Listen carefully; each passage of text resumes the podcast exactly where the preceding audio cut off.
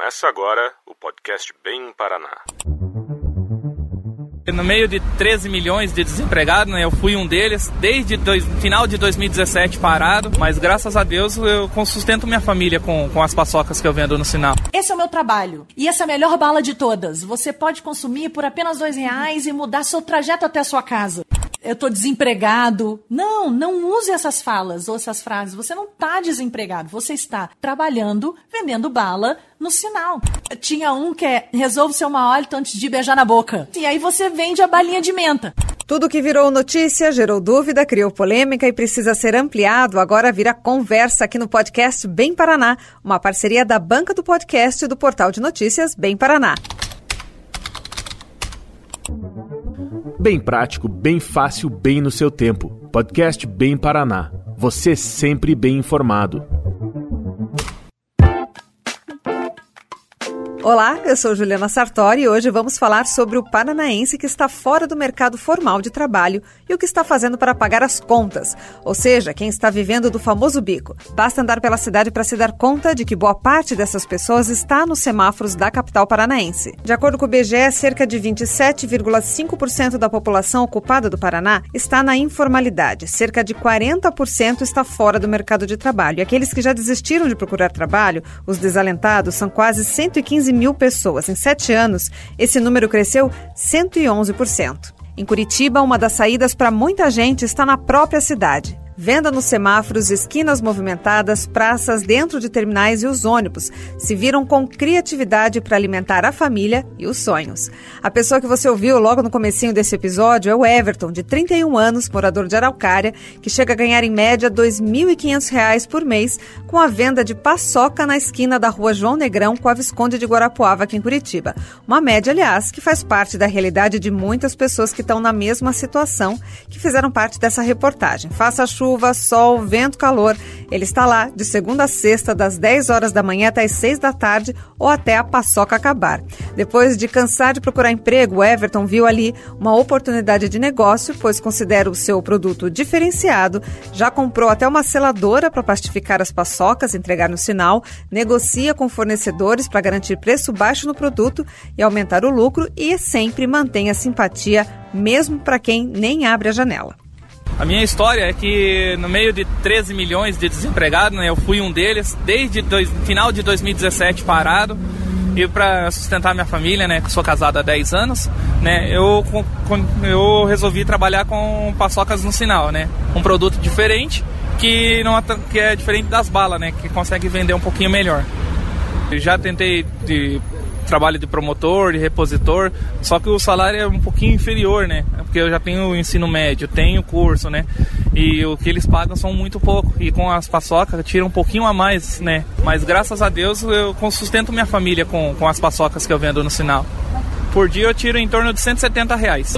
E eu faço trezentos e quarenta e, é, e metade são gastos, ou seja, cento e setenta é lucro mesmo. Eu tenho que ter um produto bom para a pessoa enxergar que é um produto bom que vale a pena por dois reais, né? Eu também pago a Previdência, pago cento e nove reais e setenta e oito centavos, que é onze por cento, né?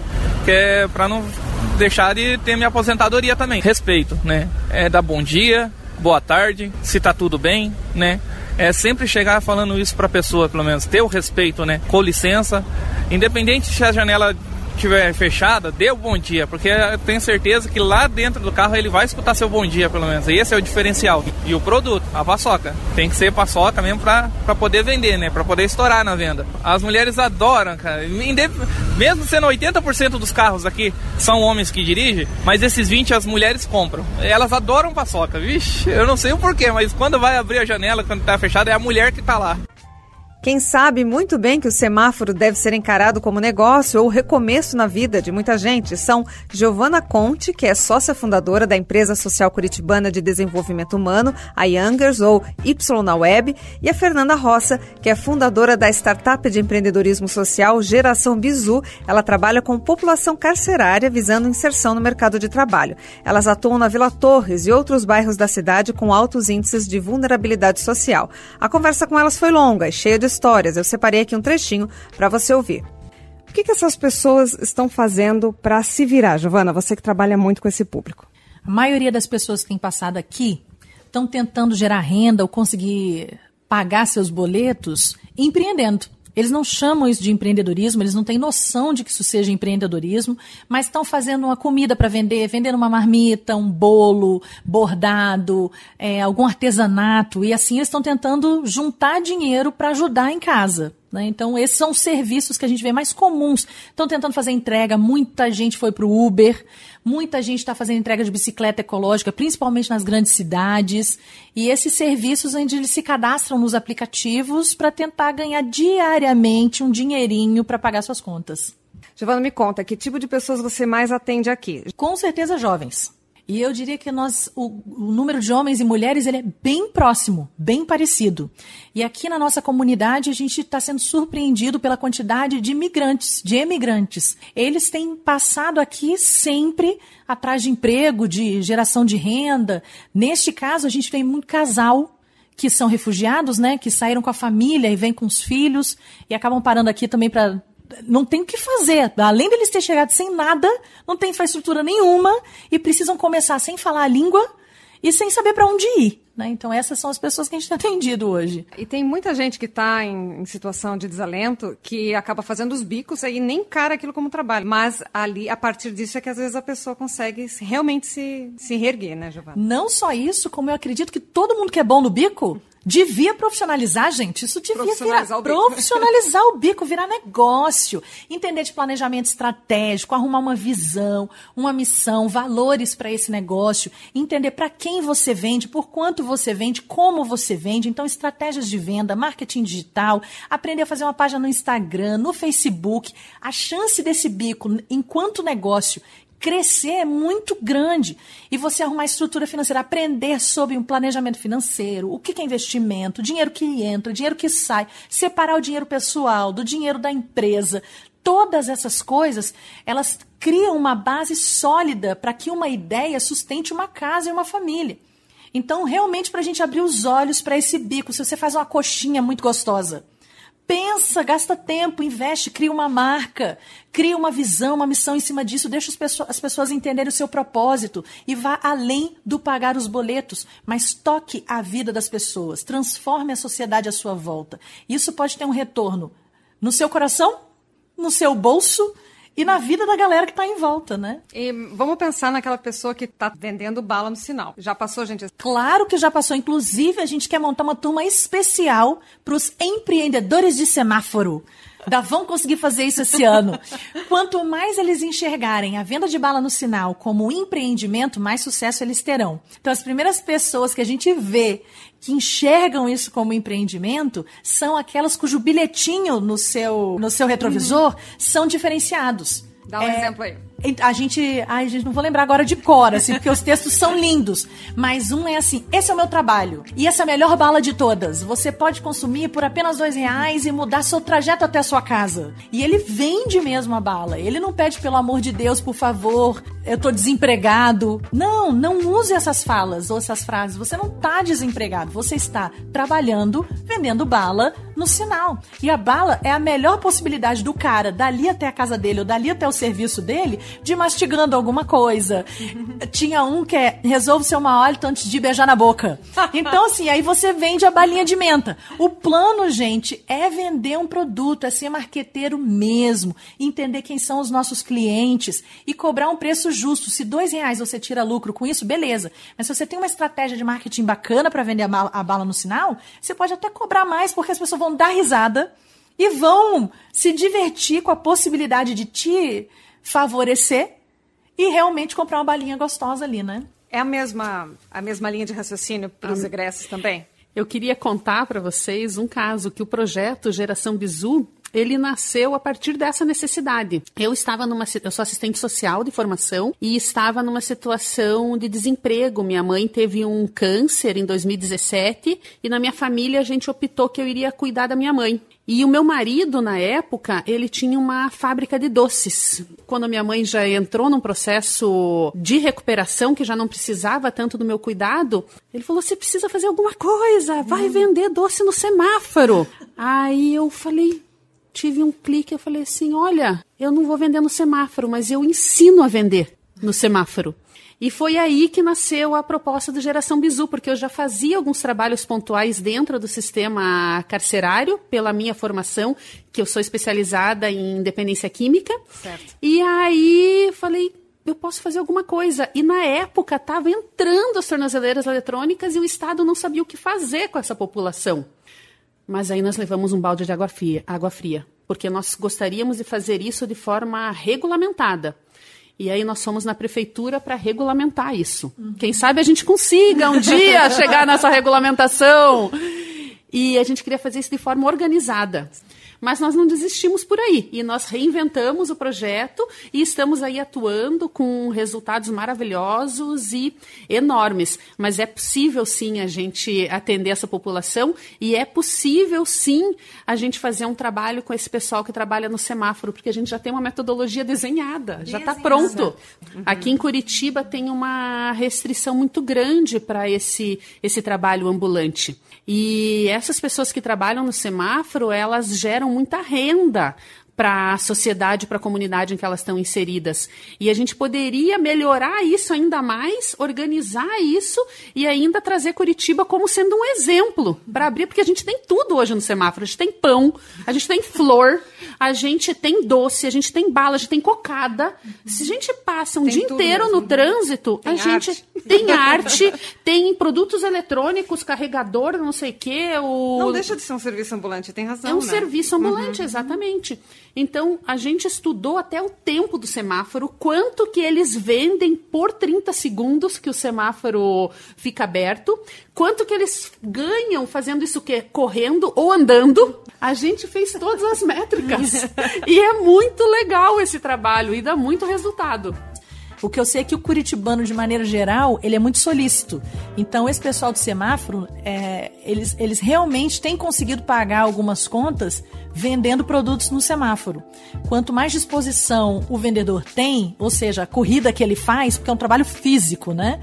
Mas ele tem recebido recompensa. É um trabalho duro, às vezes na chuva, no tempo, no frio, mas as pessoas têm parado para comprar. Tem valido a pena para quem tem pique, Tem que ter pique, tem que ter pique, tem que ter disposição. Tem aquela coisa do preconceito, né?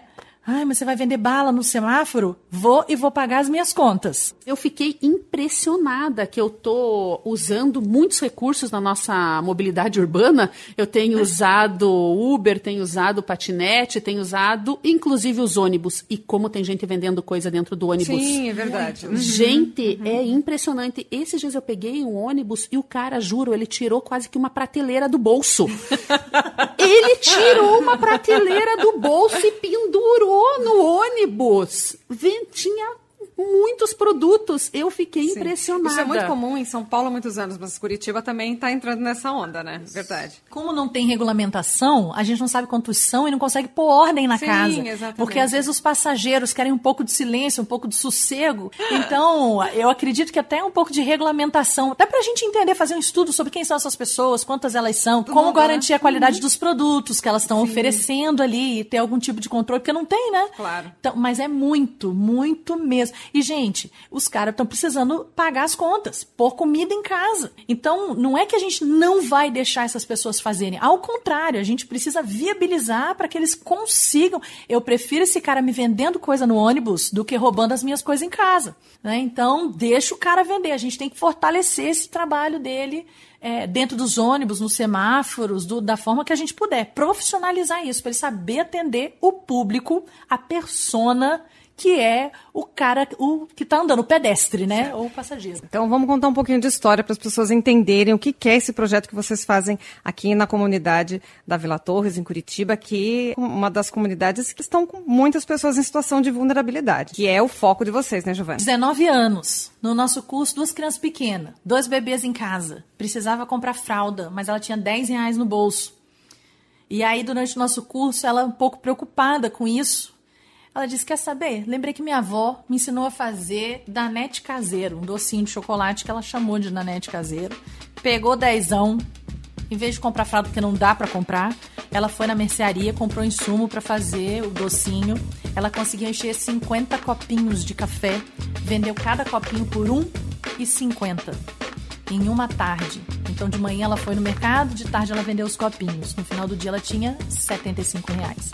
setenta e cinco compra fralda, compra lenço umedecido, ainda sobra dezão pra fazer tudo de novo no outro dia. E é isso aí, tá dentro do bairro, sem, com tempo pra poder se dedicar aos filhos, sem precisar pegar ônibus, V T e todas as outras coisas, né? E ela tá ainda fazendo donete? Não só ela! Elas, irmãs delas, tá prima delas, fazendo. Tia dela, tá todo mundo fazendo, tá todo mundo fazendo. E estão se virando. Estão se virando. Ó, um, um rapaz que foi é, de uma turma depois dela, a gente teve um rapaz com uma história complicada, também não sabia fazer nada e muito deprimido. No fim das contas, ele quer saber, tem uma marcenaria perto da minha casa, então eu vou fazer alguma coisa com madeira. Hoje, dez meses depois, foi ele que fez toda essa parede de pallet que tem aqui. Nós contratamos o serviço, ele veio aqui, fez orçamento, viu toda a lista de material, marcou a hora, data, chegou na hora no dia de executar o serviço, lixou, invernizou, subiu tudo para a parede, ganhou o dinheiro dele, feliz da vida, ainda estava nas nossas redes, fizemos maior propaganda do serviço dele com os pallets, e ele tem vivido esse tempo todo, os últimos dez meses, sustentando ele, as coisas dele, com serviços em madeira, com pallet e tudo, né?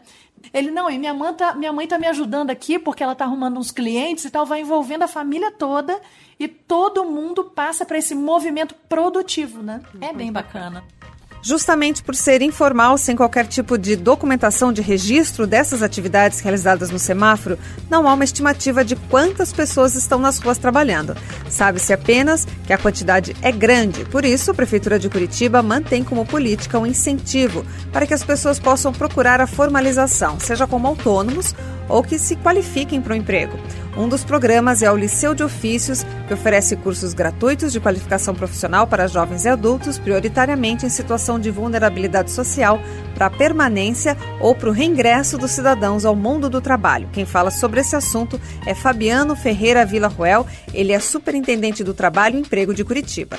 Um ponto importante também a ser destacado, né, de relevância, é dizer que nós temos um, um diálogo muito extenso com toda a sociedade, então é, os movimentos sociais, os grupos ligados às igrejas, é, os empresários, ou, ou seja, nós temos um diálogo constante com todos esses atores é, que nos ajudam a fazer essa abordagem no dia a dia. Então todas as pessoas que, de certa forma, precisam se qualificar para entrar, né, pela primeira vez no mercado de trabalho, para retomar é, o emprego, é, elas precisam se qualificar, precisam retomar os estudos, e nesse sentido a gente tem esse diálogo com todos esses atores que nos ajudam a direcionar essas vagas para quem mais precisa. É, acho que um outro ponto importante também a ser destacado é a, o interesse da pessoa. A gente não obriga ninguém a fazer uma qualificação, mas a gente procura É, sensibilizar, procura estimular. Muitas pessoas é, que se encontram em situação de rua ou que buscam alguma alternativa ao emprego formal também deixam de procurar a qualificação, né, é, é, para o mercado de trabalho, ou seja, é, já, as pessoas acabam não, não querendo aquela relação formal de trabalho, e aí muito menos elas buscam também É, frequentar a sala de aula de um curso técnico para poder se preparar. Então, nesse sentido, a gente realmente tem uma dificuldade para ter essas pessoas que têm esse perfil dentro de sala de aula. No que pese isso, a gente tem inovado e buscado alternativas, né, metodologias ativas, metodologias diferenciadas para reter essas pessoas em salas, em salas de aula. E a gente tem conseguido algum sucesso nesse sentido. Como é crescente o número de pessoas na informalidade, o Ministério Público do Trabalho está atento para que ela não se torne uma opção de exploração, como tem observado principalmente entre aqueles que recorrem aos aplicativos para trabalhar como motorista independente. Segundo o procurador do Ministério Público do Trabalho, Alberto Emiliano de Oliveira Neto, a informalidade impede que o trabalhador tenha pleno acesso aos direitos sociais assegurados na Constituição. Tratam-se de empresas transnacionais, como ele diz, que lucram através de brechas na legislação. E não é à toa que o Ministério Público do Trabalho já ingressou com ações civis públicas contra essas empresas para o reconhecimento de direitos sociais aos trabalhadores. Para o procurador, mesmo no semáforo, também há relações de trabalho em que são necessários cuidados. Por mais que seja difícil fazer uma análise genérica que abranja todos os casos, nas ruas, em semáforos, vendendo coisas.